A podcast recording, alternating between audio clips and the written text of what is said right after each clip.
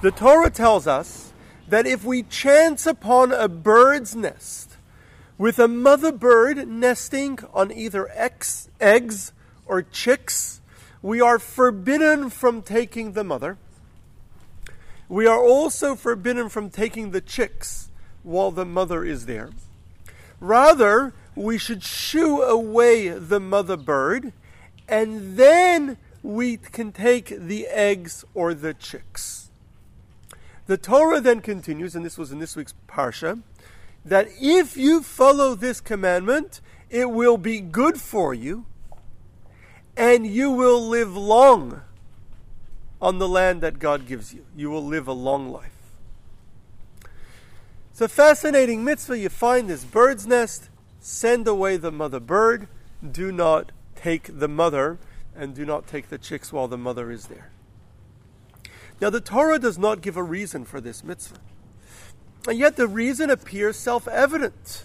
It would be cruel to take the mother away from her children, or to take the children while the mother is there. It would be maybe not the nicest thing, but definitely less cruel to send the mother away, wait till the mother is out of sight, and then take the chicks. And yet, the Mishnah tells us that if someone says, God should have pity on us in the same way he had pity on the bird's nest, you should silence them from saying that because you're not allowed to say that. You're not allowed to say God should have mercy on us just as he had mercy on the bird's nest. Now, this Mishnah appears to imply that the reason why we shoo away the mother bird is not out of pity for it, not to have mercy on it. Yet that appears to be the reason for the mitzvah. So some say, Maimonides suggests, that there is a view, there was a view among our sages, that there is no real reason for any mitzvah. And the reasons given for the mitzvahs are not real reasons. The real reason we do a mitzvah is because God told us to do so. And ultimately, there is no reason for mitzvahs. So if you say that the reason why God did, why God told us to shoo away the mother bird is because we should have pity on the mother, mercy on the mother, then that is offering a reason for a mitzvah when there is truly no reason. Now, the truth is, there's another opinion also among our sages that there are reasons for mitzvahs, and we can offer reasons for God's commandments. And to some extent, both of those are true. In other words, we, we believe both are true. On the one hand, we must follow God's commandments even when we don't understand it even when we don't have a reason, or even when the reason for the commandment, as we understand it, doesn't necessarily apply. But on the other hand, the mitzvahs do have reasons, and many of our sages have written books offering reasons for the mitzvah. And so, therefore, Maimonides, who himself wrote a book called Guide to the Perplexed, Moreh Nevuchim, where he spends a whole section of that book offering reasons for various commandments. And he says there clearly is a reason for this commandment. The reason for this commandment is we should not take the chicks while the mother is there or take the mother away from her chicks. That would be cruel. The better thing to do is to shoo away the mother and then take the chicks. Others suggest that what the Mishnah is saying, that you should never say, that God should have mercy on us as He had mercy on the mother bird is because there's a different reason for the mitzvah. One famous work that offers reasons for various mitzvahs called the Chinuch, we don't know who the author is, but it was written in the 1300s, um, says that the reason for this mitzvah isn't that God has mercy on the mother bird, but because if God would really had pity on the mother bird, God would tell us not to slaughter the mother at all, right? But rather, God, sorry, God doesn't have mercy on the mother bird. Rather, God um, is teaching us to have mercy, training us in the value of mercy, of pity on animals. In fact, one of our um, Our sages say that one of our values in Judaism is not to be cruel to animals. We're forbidden from causing animals unnecessary cruelty. Now, the truth is, the Torah does allow us to raise animals, which on its own does involve some limitation on what the animals can do. The Torah allows us to use animals for work, and we did. We used cows, were used mostly as work animals. They're strong animals. They were historically used mostly to pull plows and um, as strong work animals. And, um, and, horses were used to ride on, donkeys were used to ride on. We were allowed to raise work animals, and we did. Um, we're not forbidden from do so, to do so. The Torah also allows us to slaughter animals, to raise animals for slaughter, and to slaughter them, so long as we don't cause them unnecessary harm. In fact, the Talmud says that the way that we slaughter animals is the most merciful way to kill an animal. So we're allowed to use animals, we're allowed to raise them, we're allowed to slaughter them, just we have to do so in a merciful way. So, in the same way, it wasn't that God is having pity on the mother bird, feels bad for her, but God is teaching us that we should have mercy. We should not be cruel. Cruelty is a very bad character trait. Mercy, the opposite of cruelty, is a very good character trait. And so God is training us to be merciful, not to be cruel. And so, therefore, yes, we are allowed to kill animals. We are allowed to use animals. We are allowed to use the hides. We are allowed to use their fur. We are allowed to eat the meat. We are allowed to use animals eh, to work with, to ride on, or to pull things. We are allowed to use animals. However, we have to minimize the pain that we cause them. And so here too, you are allowed to take the chicks or the eggs if you see this nest because you want the chicks or you want the eggs. But when you do so, try to do it in a way that minimizes the bird's pain, the mother bird's pain, by not pulling the mother bird away and by not taking the chicks and eggs while the mother bird is watching. That would give it much greater pain. So now we know that this, from what we've seen from various commentaries on this mitzvah, that we possibly don't have any reason for the mitzvah because we don't have reason for any mitzvahs. Uh, but we believe that ultimately we do understand, we can offer reasons for mitzvahs. And the reason for this mitzvah is either to avoid God, had pity on the bird, um, doesn't want to cause it more pain than necessary, or God is simply trying to teach us to have mercy, to have pity on the bird. There are other explanations offered. Some say that God is teaching us the value of procreation and raising children. Um, the mother is supposed to be raising children. The mother bird is raising her children. And though we are allowed to take the children, we should not take it with the mother or take the mother away so that we learn the value of a mother raising her children or the value of parenthood um, which is a very important Jewish value. That's another reason given. Any questions?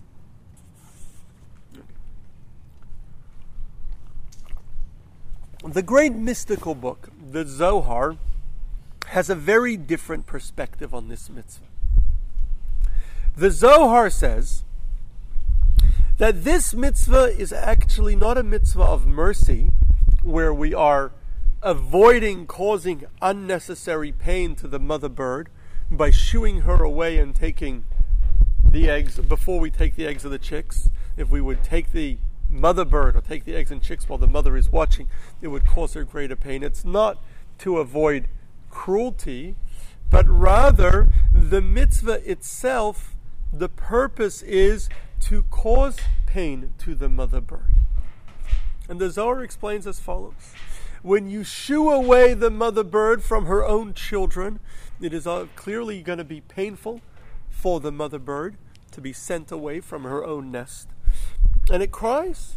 The mother will cry, the mother bird will cry for her children, as most animals will if you separate them from their children. And that, the Zohar says, arouses God's parental feelings, so to speak.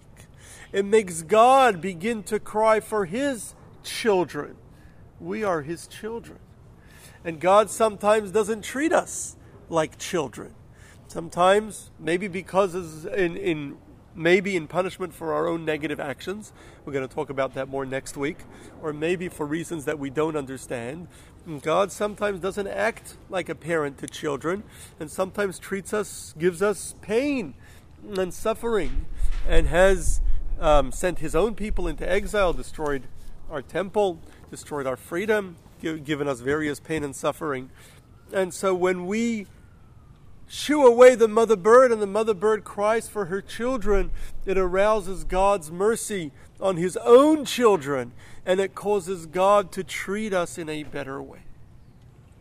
And so, in this view, the purpose of the mitzvah is not to teach us the value of mercy or because we have pity on the bird and we don't want to pull away her chicks while she's watching or pull her away while the chicks are there. But rather, the goal of the mitzvah is to cause pain to the bird. To cause pain to the bird in order that the pain that the bird feels is then felt by God. And perhaps we could add to that by ourselves, that we feel the pain of a parent that is separated from their child. So that is the goal of the mitzvah, to cause the pain in that sense. Now, commentaries point out that the Zohar's explanation for the reason for this mitzvah is not only opposite and diametrically opposed to the reason given by many other commentaries that it's because of our mercy and our pity on the mother bird. But it also results in a totally different way that we would follow this commandment. If the goal of the commandment is, as Maimonides and the Ramban and many others suggest, if the goal is to minimize the pain for the bird, then if a person were to come across a bird's nest then the best thing would, to do would be to leave it alone, minimize its pain. If the goal of the mitzvah is to minimize pain for the bird, the best thing would be to leave the bird's nest alone. Only God says, the Torah tells us, if you really want the chicks or you really want the eggs, you have to first shoo away the mother before you take them. In other words, take it in the least cruel way possible. But if you don't need the chicks and eggs, leave it alone. Cause it even less pain by not shooing it away at all. So, according to those other opinions, the best thing to do would be to leave the nest alone. If you really want the eggs or the chicks, the Torah allows us to take them after shooing away the mother bird. However, in the Zohar's view, where the purpose of this mitzvah is not to minimize the pain for the bird or to teach ourselves the value of mercy or the value of parenting, but rather the goal is to cause the bird pain so that the bird cries out to invoke God's pain. If that is the purpose of the mitzvah, then if a person sees a bird's nest with a bird with chicks there or eggs there, they should not ignore the nest or leave it alone, but they should go and shoo away the mother bird and take the eggs and take the nest as the Torah commands. And so, um, commentaries already uh, hundreds of years ago debated what you should do if you find a, bir- a bird's nest. Should you leave it alone? Is that the better thing to do? And only if you really want the chicks or the eggs um, take them, uh, shoo away the mother, and then you can take them? Or should you not leave it alone and you should shoo away the mother? It's a good thing to do. It's a mitzvah to shoo away the mother bird and take the chicks uh, or the eggs. So the halacha, the widely accepted view, is um, brought in Pischei Tshuva, one of the most important works of Jewish law, that uh, that we follow the word, the teachings of the Zohar. That the reason for this mitzvah is not to avoid pain, but rather to cause pain to the mother bird. And therefore, if a person does see a bird's nest, one should not just ignore it and leave it alone, but the ideal thing to do would be to actually shoo away um, the mother bird to follow this mitzvah, which would cause the bird pain, but that is what God commanded us to do. Now, there are other opinions that one does not have to, one should leave it alone. So, if you do want to leave it alone, you're, that's okay. But the ideal thing to do would be to do as the Torah commands and shoo away the mother bird and take the chicks or take the eggs. Now, this is a somewhat difficult mitzvah where the Torah is telling us to do something that perhaps is painful. The Zohar says that it is very powerful mitzvah. It invokes God's pain, so to speak, and gets God to treat us differently. It still seems very unfair for the poor bird. What did the poor bird do wrong, right? It seems very unfair for the poor bird. Um, life is not necessarily fair. Sometimes we are commanded to do things that might be unfair or harmful for one, but that is the way we're supposed to do it, or that's what we're supposed to be doing. And ultimately, for the bird, the greatest thing for the bird is to be used for a mitzvah. The Torah does tell us that if we follow this mitzvah, you will it will be good for you, and you will live a long life, um, which can mean, and we'll talk about it in a moment, but it can mean this world and the world to come. So before I get to the actual reward for it, um, how is this mitzvah? Well, let me first open it to questions. Yes, Debbie.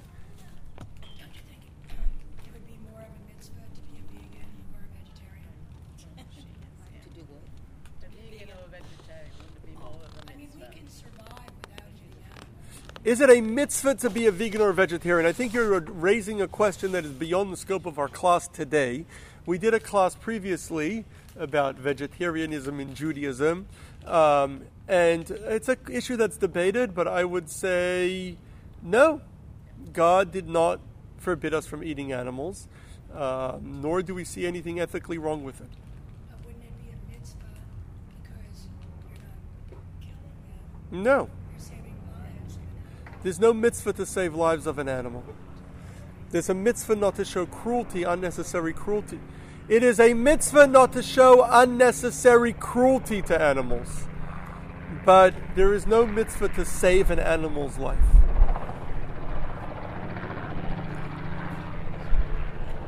But that's really Judaism and vegetarianism or eating meat. I'm sorry.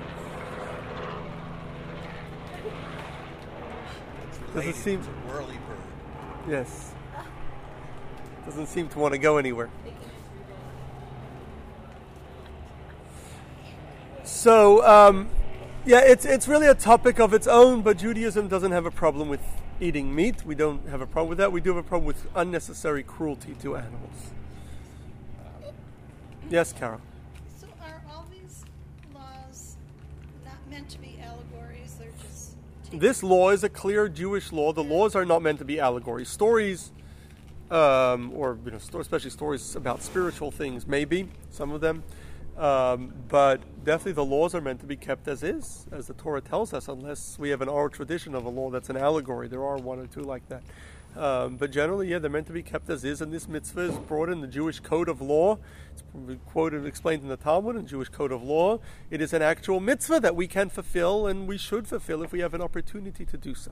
well, I don't know what birds they had at the time, but some birds can be very protective of their young and their yes. eggs, and it could be dangerous to try to grab the eggs or chicks from. If it is dangerous, then you would not have to do so. Um, the rule is only for kosher birds. Kosher birds, by definition, are not birds of prey. So it would not generally be dangerous for kosher birds. So to perform this mitzvah, how is this mitzvah performed? So you have to chance upon a bird sitting on its nest with eggs or chicks inside. It cannot be a nest of a bird that is privately raised. It cannot be a, be a domesticated bird right? So not chickens or turkeys or geese or, or domesticated birds. It must be a wild bird, um, and it cannot be, or even um, it cannot some, be something even that was prepared.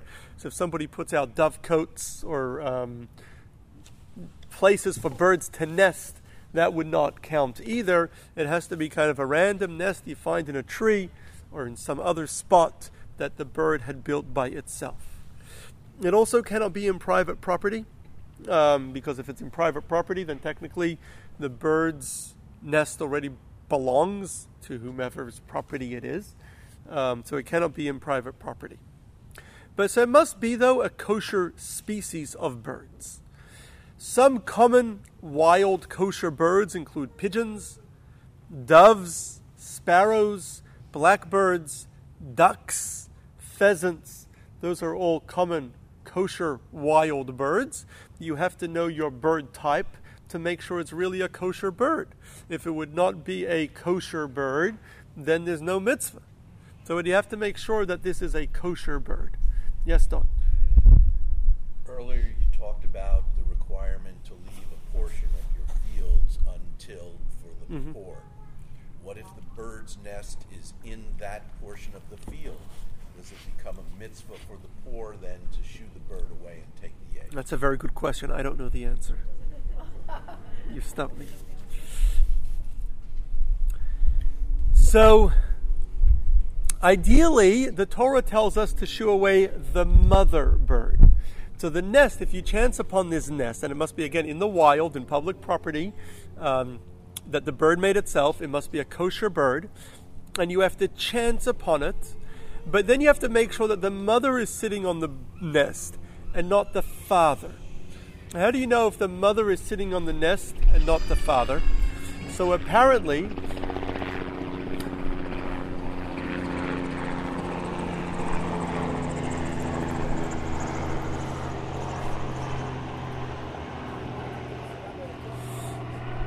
so apparently, um, the way birds work, and I don't know birds firsthand, but uh, this is what I have read. Apparently, um, most birds, the fathers sit on the nest during the day while the mothers go and hunt, and then the mothers sit on the nest at night, and the fathers go elsewhere.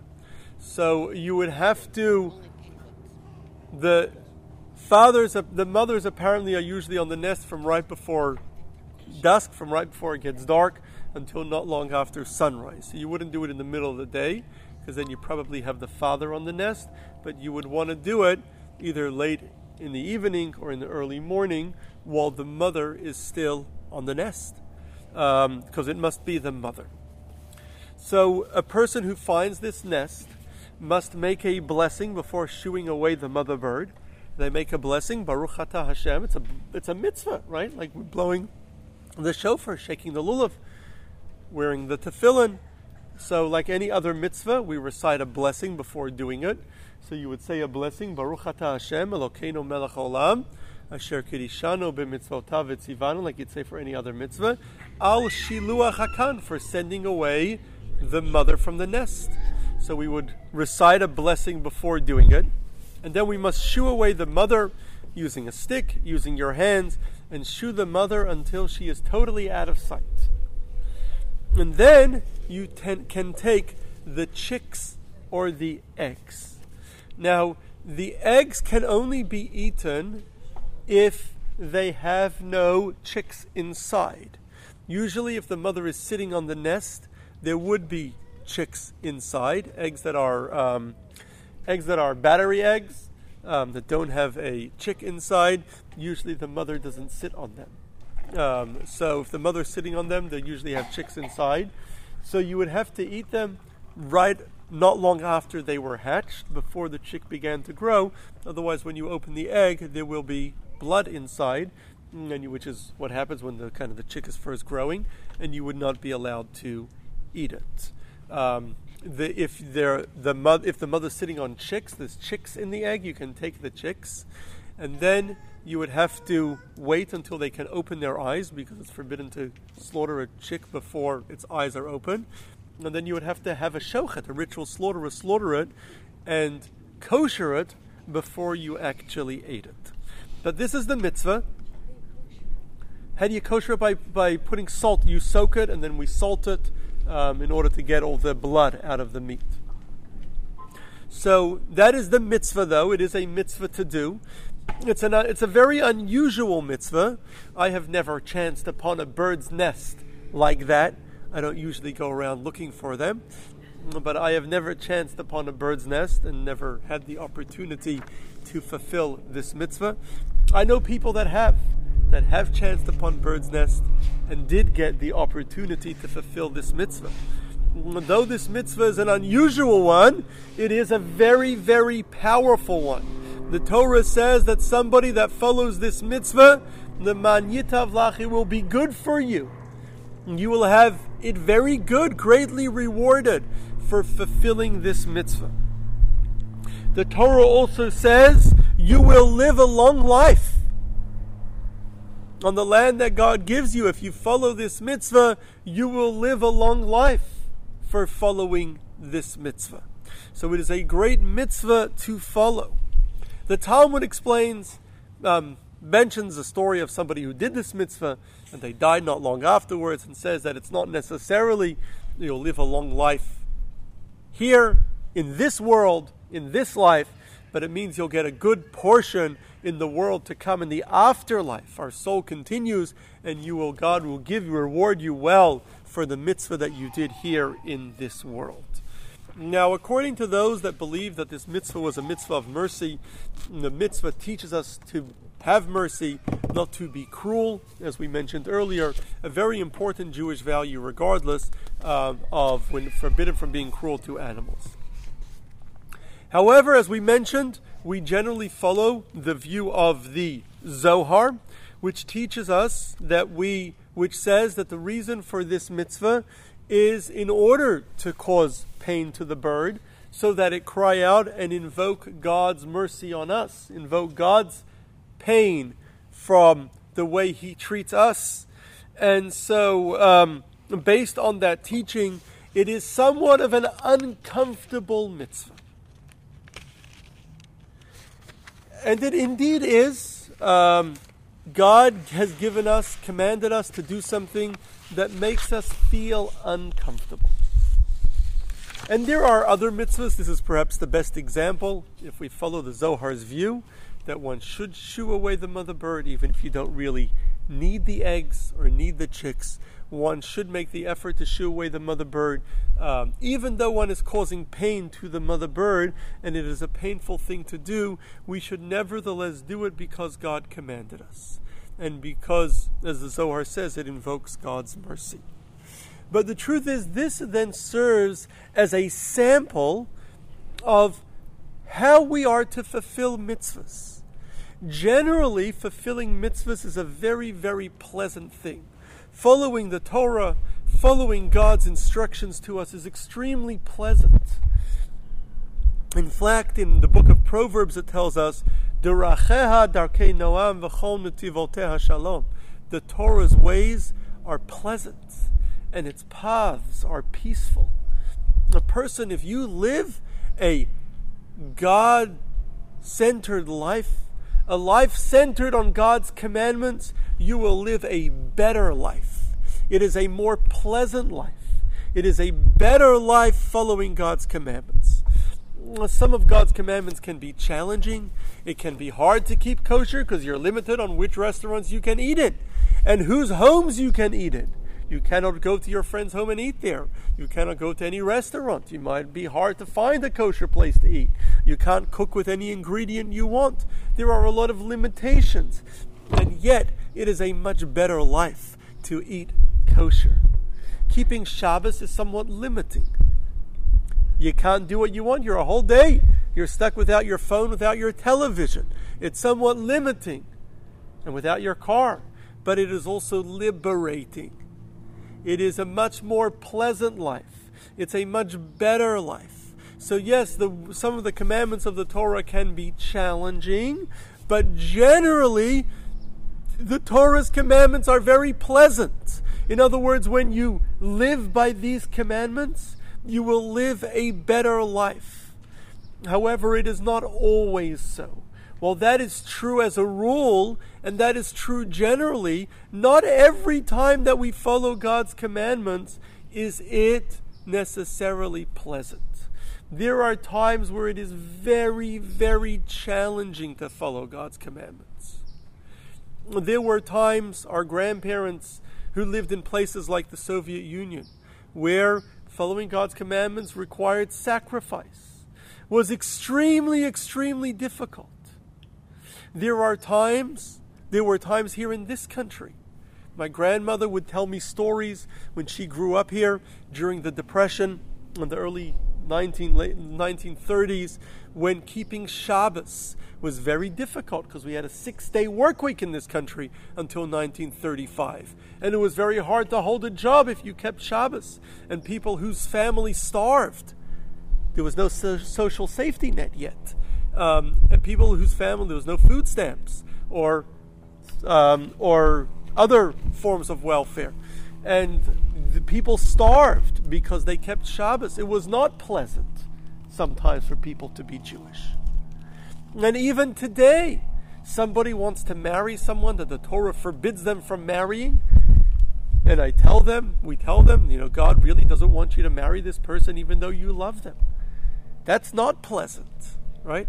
That's difficult. So sometimes God's commandments are not pleasant. Well, generally and over the long run, God's commandments are pleasant. And living a Jewish life is a better life than living a life without Torah and without Judaism. But not always. There are times and situations when God's commandments are unpleasant and very difficult and very hard to do and unfair and even you can say cruel.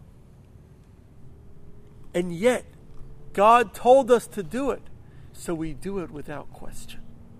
And perhaps we can say, following the opinion of the Zohar, which we said is generally accepted as the halacha, as the law, that the purpose of the commandment of Shiluach Hakan, of sending away the mother bird, is to cause the mother pain, which is a very difficult thing to do. It's very hard to cause an animal pain. After all, central to our Jewish values is not to cause pain to animals. And we raise our children not to cause pain to animals. It's a very important value in Judaism. And we also, naturally, humans are drawn towards mercy and not to be cruel. And yet, God says, in this instance, I am commanding you to do something that is difficult, that is painful, perhaps cruel. I want you to do it anyway because I told you to do it and you've committed to following my commandments. We all committed at Sinai to following God's commandments, and God says, This is the best thing for you. This is the best thing for that bird to do right now. And so, if there's a lesson that we take from this mitzvah, perhaps, it is that yes, this is a very difficult, and it's an unusual mitzvah. It does most people don't even get to do this mitzvah in their lifetime. It is a difficult mitzvah to do, an uncomfortable mitzvah to do. But it reminds us that though Judaism is generally pleasant and nice and beautiful, there are times when God's commandments are difficult and uncomfortable and painful and even cruel. And in those times, God says, This is what I told you to do. Trust me. Do it. You're committed to it. You have to do it regardless of whether you like it or not, regardless of whether you find it pleasant or not, regardless of whether you find it easy or not.